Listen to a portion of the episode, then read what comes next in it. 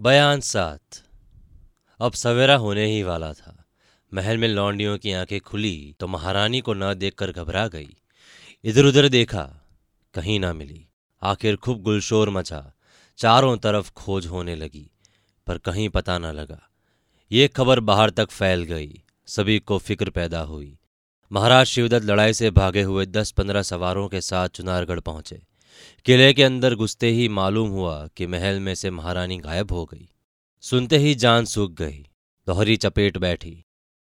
दड़दड़ाते हुए महल में चले गए और देखा कि कोहराम मचा हुआ है। चारों तरफ़ से रोने की आवाज़ आ रही है। इस वक्त महाराज शिवदत्त की अजब हालत थी।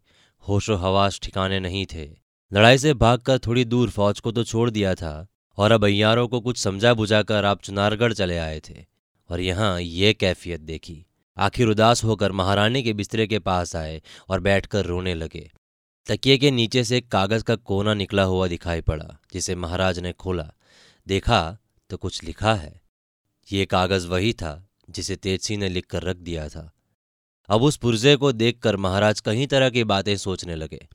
एक तो महारानी का लिखा मालूम नहीं होता है, क्योंकि उनके अक्षर इतने साफ़ नहीं हैं, फिर किसने लिखकर रख दिया? और अगर रानी ही का लिखा हुआ है तो उन्हें कैसे मालूम हुआ? कि चंद्रकांता फलानी जगह छिपाई गई है, अब क्या किया जाए? कोई अय्यार भी नहीं जिसको पता लगाने के लिए भेजा जाए। अगर किसी दूसरे को वहाँ भेजूं जहाँ चंद्रकांता कैद है तो बिल्कुल भांडा फूट जाएगा। ऐसी ऐसी बहुत सी बातें देर तक महाराज सोचने लगे। आखिर जी में यही आया कि चाहे जो हो, मगर एक दफ़ा ज़रूर उस जगह देखना चाहिए जहाँ चंद्रकांता कैद है। कोई हर्ज नहीं अगर हम अकेले जाकर देखें। मगर दिन में नहीं शाम को जाए तो चले। ये सोचकर बाहर आए और अपने दीवान खाने में भूखे प्यासे चुपचाप बैठे रहे। किसी से कुछ न कहा, मगर बिना हुक्म महाराज के बहुत से आदमी महारानी का पता लगाने जा चुके थे। शाम होने लगी। महाराज ने अपनी सवारी का घोड़ा मंगवाया और सवार होकर अकेले ही किले के बाहर निकले और पूरब की तरफ़ रवाना हुए। अब बिल्कुल शाम, बल्कि रात हो गई, मगर चांदनी रात होने के सबब साफ़ दिखाई देते थे। तेज सिंह जो किले के दरवाजे के पास ही छिपे हुए थे, महाराज शिवदत्त को अकेले घोड़े पर जाते देख साथ हो लिए।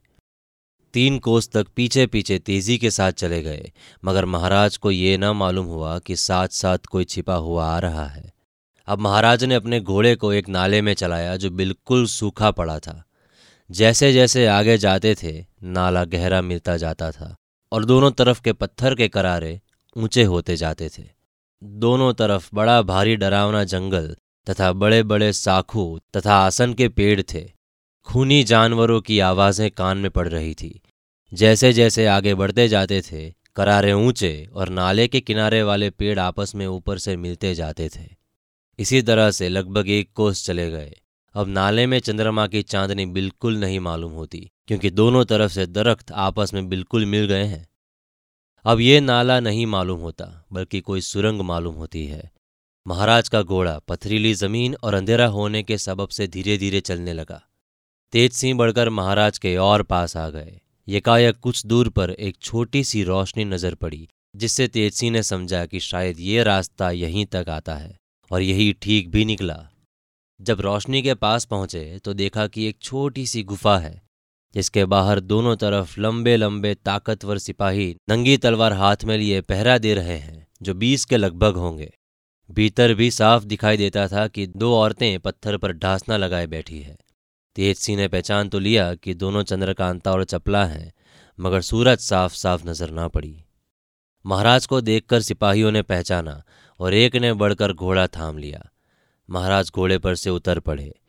सिपाहियों ने दो मशाल जलाए। जिनकी रोशनी में तेज सिंह को अब साफ़ चंद्रकांता और चपला की सूरत दिखाई देने लगी। चंद्रकांता का मुँह पीला हो रहा था, सिर के बाल खुले हुए थे और सिर फटा हुआ था। मिट्टी में सनी हुई बदहोशो हवास एक पत्थर से लगी पड़ी थी और चपला बगल में पत्थर के सहारे उठती हुई चंद्रकांता के सिर पर हाथ रखे बैठी थी। सामने खाने की चीज़ें रखी हुई थी, जिनके देखने ही से मालूम होता था कि किसी ने उन्हें छुआ तक नहीं। इन दोनों की सूरत से नाउम्मीदी बरस रही थी, जिसे देखते ही तेज सिंह की आँखों से आँसू निकल पड़े। महाराज ने आते ही इधर उधर देखा, जहाँ चंद्रकांता बैठी थी, वहाँ भी चारों तरफ़ देखा, मगर कुछ मतलब ना निकला, क्योंकि वो तो रानी को खोजने आए थे, उस पुर्जे पर जो रानी के बिस्तर पर पाया था। महाराज को बड़ी उम्मीद थी, मगर कुछ न हुआ। किसी से कुछ पूछा भी नहीं, चंद्रकांता की तरफ़ भी अच्छी तरह नहीं देखा और लौट कर घोड़े पर सवार हो पीछे फिरे। सिपाहियों को महाराज के इस तरह आकर फिर जाने से ताज्जुब हुआ, मगर पूछता कौन? मजाल किसी की थी? तेज सिंह ने अब महाराज को फिरते देखा तो चाहा कि वही बगल में छिप रहे, मगर छिप ना सके, क्योंकि नाला तंग था और ऊपर चढ़ जाने को भी कहीं जगह न थी। लाचार नाले के बाहर होना ही पड़ा। तेज़ी के साथ महाराज के पहले नाले के बाहर हो गए और एक किनारे छिप गए। महाराज वहाँ से निकलकर शहर की तरफ़ रवाना हुए।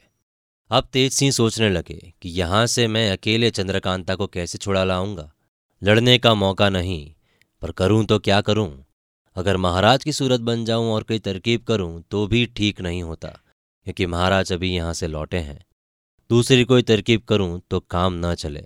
बैरी को मालूम हो जाए तो यहाँ से फिर चंद्रकांता दूसरी जगह छिपा दी जाएगी, तब और भी मुश्किल होगी। इससे यही ठीक है कि कुमार के पास लौट चलूँ और वहाँ से कुछ आदमियों को लाऊं, क्योंकि इस नाले में अकेले जाकर इन लोगों का मुकाबला करना ठीक नहीं। यही सब कुछ सोच तेज सिंह विजयगढ़ की तरफ़ चले। रात भर चले। दूसरे दिन दोपहर को वीरेंद्र सिंह के पास पहुँचे। कुमार ने तेज सिंह को गले लगाया और बेताबी के साथ पूछा, क्यों कुछ पता चला? जवाब में हाँ सुनकर कुमार बहुत खुश हुए और सभी को विदा किया। केवल कुमार, देवी सिंह, फतेह सिंह सेनापति और तेज सिंह रह गए। कुमार ने खुलासा हाल पूछा। तेज सिंह ने सब हाल कह सुनाया और बोले, अगर किसी दूसरे को छुड़ाना होता या किसी गैर को पकड़ना होता तो मैं अपनी चालाकी कर गुजरता। अगर काम बिगड़ जाता तो भाग निकलता। मगर काम चंद्रकांता का है, जो बहुत सुकुमार है। ना तो मैं अपने हाथ से उसकी गठरी बाँध सकता हूँ और ना ही किसी तरह की तकलीफ़ देना चाहता हूँ। होना ऐसा चाहिए कि वार खाली न जाए। मैं सिर्फ़ देवी सिंह को लेने आया हूँ और अभी लौट जाऊँगा। मुझे मालूम हो गया कि आपने महाराज शिवदत्त पर फतेह पाई है। अभी कोई हर्ज नहीं आपका देवी सिंह के बिना होना। कुमार ने कहा, देवी सिंह भी चले और मैं भी तुम्हारे साथ चलता हूँ। क्योंकि यहाँ तो अभी लड़ाई की कोई उम्मीद नहीं। और फिर फतेह सिंह है ही तो कोई हर्ज भी नहीं। तेज सिंह ने कहा, अच्छी बात है, आप भी चलिए। ये सुनकर कुमार उसी वक्त तैयार हो गए और फतेह सिंह को बहुत सी बातें समझा बुझाकर शाम होते होते वहाँ से रवाना हुए। कुमार घोड़े पर और तेज सिंह और देवी सिंह पैदल कदम बढ़ाने लगे। रास्ते में कुमार ने शिवदत्त सिंह पर फतेह पाने का पूरा हाल कहा और उन सवारों का हाल भी कहा जो मुँह पर नकाब डाले हुए थे और जिन्होंने बड़े वक्त पर मदद की थी। उनका हाल सुनकर तेज सिंह भी हैरान हुए। पर कुछ ख्याल में न आया कि वो नकाब पोश कौन थे। यही सब सोचते जा रहे थे। रात चांदनी थी। रास्ता साफ़ दिखाई दे रहा था। कुल चार कोस के लगभग गए होंगे कि रास्ते में पंडित बद्रीनाथ अकेले दिखाई पड़े और उन्होंने भी कुमार को देखकर पास आकर सलाम किया। कुमार ने सलाम का जवाब हंस कर दिया।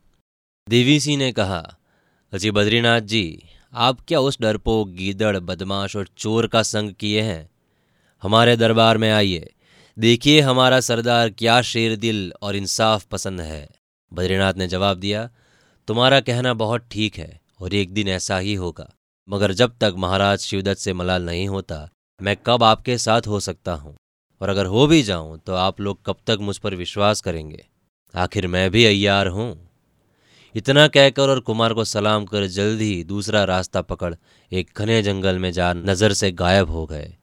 तेजसी ने कुमार से कहा रास्ते में बद्रीनाथ का मिलना ठीक न हुआ। अब ज़रूर वो इस बात की खोज में होगा कि हम लोग कहाँ जाते हैं। देवी सिंह ने जवाब दिया हाँ इसमें कोई शक नहीं कि शगुन खराब हुआ। ये सुनकर कुमार का कलेजा धड़कने लगा। पूछा, फिर अब क्या किया जाए? तेज सिंह ने जवाब दिया, इस वक्त और कोई तरकीब तो नहीं हो सकती। हाँ एक बात है कि हम लोग जंगल का रास्ता छोड़ मैदान मैदान चलें। ऐसा करने से पीछे आता हुआ आदमी मालूम होगा। कुमार ने कहा अच्छा तुम आगे चलो। अब वे तीनों जंगल छोड़ मैदान में हो लिए। पीछे फिर फिर देखते जाते थे, मगर कोई आता मालूम ना पड़ा। रात भर बेखटके चलते गए। जब दिन निकला, एक नाले के किनारे तीनों आदमियों ने बैठ ज़रूरी कामों से छुट्टी पास स्नान संध्या पूजा की और फिर से रवाना हुए। पहले दिन चढ़ते चढ़ते पहर जंगल में ये लोग पहुँचे, जहाँ से वो नाला, जिसमें चंद्रकांता और चपला थी, दो कोस बाकी था। तेज सिंह ने कहा, दिन इसी जंगल में बिताना चाहिए। शाम हो जाए तो वहाँ चलें, क्योंकि काम रात ही में ठीक होगा। ये कहकर एक बहुत बड़े समय के पेड़ के नीचे डेरा जमाया। कुमार के वास्ते जिन पोष बिछा दिया, घोड़े को खोल गले में रंबी रस्सी डालकर पेड़ से बाँध दिया और चरने के लिए छोड़ दिया। दिन भर बातचीत और तरकीब सोचने में गुजर गया। सूरज अस्त होने पर ये लोग वहाँ से रवाना हुए। थोड़ी ही देर में उस नाले के पास जा पहुँचे। पहले दूर ही खड़े होकर चारों तरफ़ निगाह दौड़ाकर देखा। जब किसी की आहट न मिली, तब नाले में घुसे। कुमार इस नाले को देख बहुत हैरान हुए और बोले, अजब भयानक नाला है। धीरे धीरे आगे बढ़े। जब नाले के आखिर में पहुँचे, जहाँ पहले दिन तेज सिंह ने चिराग जलते देखा था तो वहाँ अंधेरा पाया। तेज सिंह का माथा ठनका कि ये क्या मामला है। आखिर उस कोठरी के दरवाजे पर पहुँचे, जिसमें कुमारी और चपला थीं।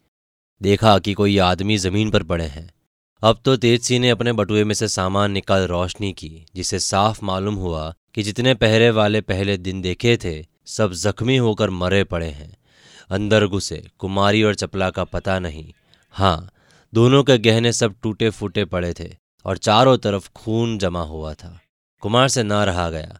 एकदम हाय करके ज़मीन पर गिर पड़े और आँसू बहाने लगे। तेज सिंह समझाने लगे कि आप इतने बेताब क्यों हो गए? जिस ईश्वर ने हमें यहाँ तक पहुँचाया, वही ईश्वर हमें वहाँ पहुंचाएगा जहाँ कुमारी है। कुमार ने कहा, भाई, अब मैं चंद्रकांता को मिलने से ना उम्मीद हो गया। ज़रूर वो परलोक को गई। तेज सिंह ने कहा, न, कभी नहीं। अगर ऐसा होता तो इन्हीं लोगों में वो भी पड़ी होती। देवी सिंह बोले, कहीं बद्रीनाथ की चालाकी तो नहीं भाई? उन्होंने जवाब दिया, ये बात भी जी में नहीं बैठती। भला अगर हम ये भी समझ लें कि बद्रीनाथ की चालाकी हुई तो इन प्यादों को मारने वाला कौन था? अजब मामला है, कुछ समझ में नहीं आता। खैर, कोई हर्ज नहीं, वो भी मालूम हो जाएगा। अब यहाँ से जल्दी चलना चाहिए। कुंवर वीरेंद्र सिंह की हालत कैसी थी, उसका न कहना ही ठीक है। बहुत समझा बुझा कर वहाँ से कुमार को उठाया और नाले के बाहर लाए। देवी सिंह ने कहा, भला वहाँ तो चलो जहाँ तुमने शिवदत्त की रानी को रखा है। तेज सिंह ने कहा हम्म चलो। तीनों वहाँ गए।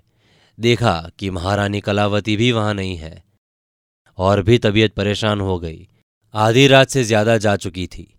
तीनों आदमी बैठे सोच रहे थे कि ये क्या मामला हो गया। यकायक देवी सिंह बोले, गुरुजी, मुझे एक तरकीब सूझी है जिसे करने से ये पता लग जाएगा कि क्या मामला है। आप ठहरिए। इसी जगह आराम कीजिए, मैं पता लगाता हूँ। अगर बन पड़ेगा तो पता लगाने का सबूत भी लेता आऊँगा। तेज सिंह ने कहा, जाओ, तुम ही कोई तारीफ़ का काम करो। हम दोनों इसी जंगल में रहेंगे। देवी सिंह एक देहाती पंडित की सूरत बना रवाना हुए।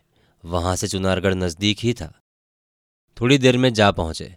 दूर से देखा कि एक सिपाही टहलता हुआ पहरा दे रहा है। एक शीशी हाथ में ले, उसके पास गए और एक अशरफी दिखाकर देहाती बोली बोलने लगे। इस अशरफी को आप लीजिए और इस अत्तर को पहचान दीजिए कि किस चीज़ का है।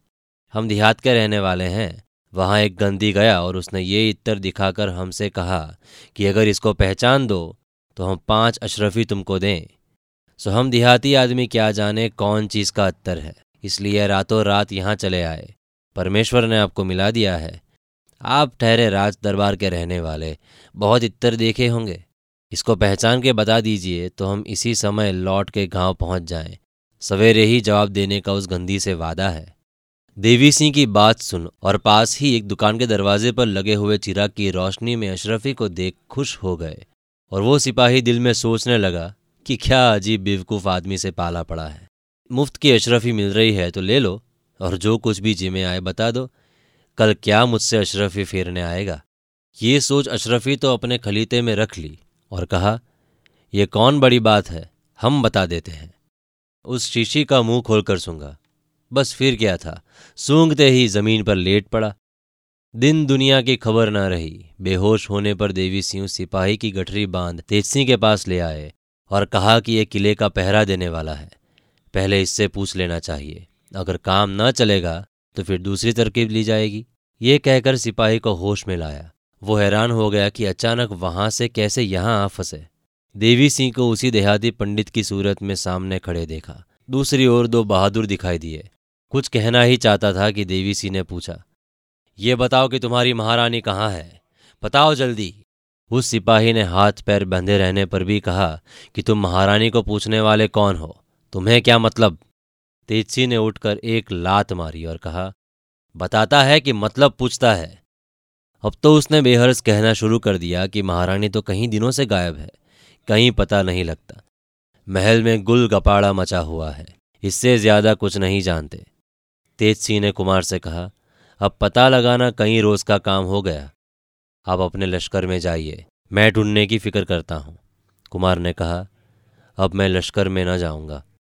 तेज सिंह बोले, अगर आप ऐसा करेंगे तो फिर भारी आफत होगी। शिवदत्त को ये खबर लगी तो फ़ौरन लड़ाई शुरू कर देगा।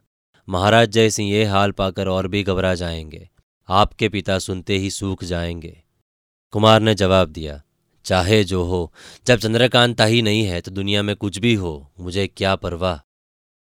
तेज सिंह ने बहुत समझाया कि ऐसा न करना चाहिए। आप धीरज न छोड़िए, नहीं तो हम लोगों का भी जी टूट जाएगा, फिर कुछ न कर सकेंगे।